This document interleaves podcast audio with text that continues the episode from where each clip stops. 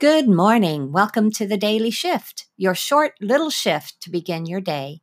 Just a thought to nudge you forward and keep you primed to enjoy whatever may come your way. Yay! Where there is beauty, there is peace. The realm of beauty connects us to the center of our universe and invites peace.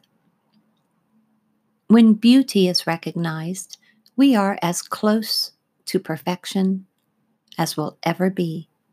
It takes our breath away, stops us in our tracks, and demands our attention. Where does beauty reside in your life? Look deeply into your eyes.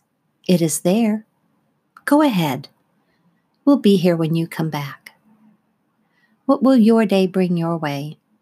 Invite beauty to reveal itself in laughter, tears, joy, grief, expression, or through the recognition that you, as a divine being of light, are beautiful.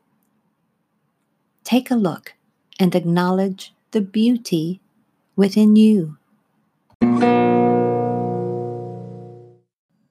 You've been listening to The Daily Shift with your host, Jean Hamilton Ford.